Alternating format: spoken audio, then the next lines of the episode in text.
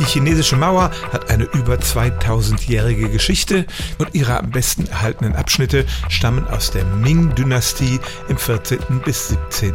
Jahrhundert. Und die Baumeister dieser Zeit haben tatsächlich eine neue Art von Mörtel erfunden, bei dem Reis zum Einsatz kam. Dieser Mörtel bestand aus zwei Teilen, gelöschtem Kalk und dann tatsächlich Reismehl, fein gemahlener Klebreis. Es war der erste Zwei-Komponenten-Mörtel der Geschichte und er hat tatsächlich faszinierende physikalische Eigenschaften.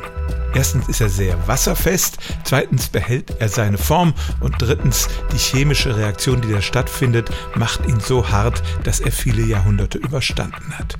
Man sollte vielleicht meinen, dass der organische Anteil, der Reis, sich irgendwie durch Bakterien zersetzen würde, aber nein, die Fugen in der chinesischen Mauer sind sauber, es wächst nicht mal Unkraut darin.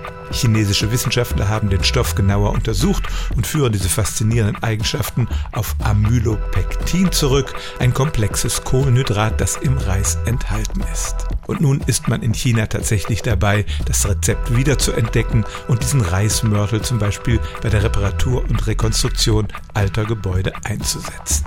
Moderne Hochhäuser werden in China wohl auch in Zukunft aus Beton gebaut werden, aber bei der chinesischen Mauer war tatsächlich ein Mörtel im Einsatz, der zu einem großen Teil aus Reis bestand.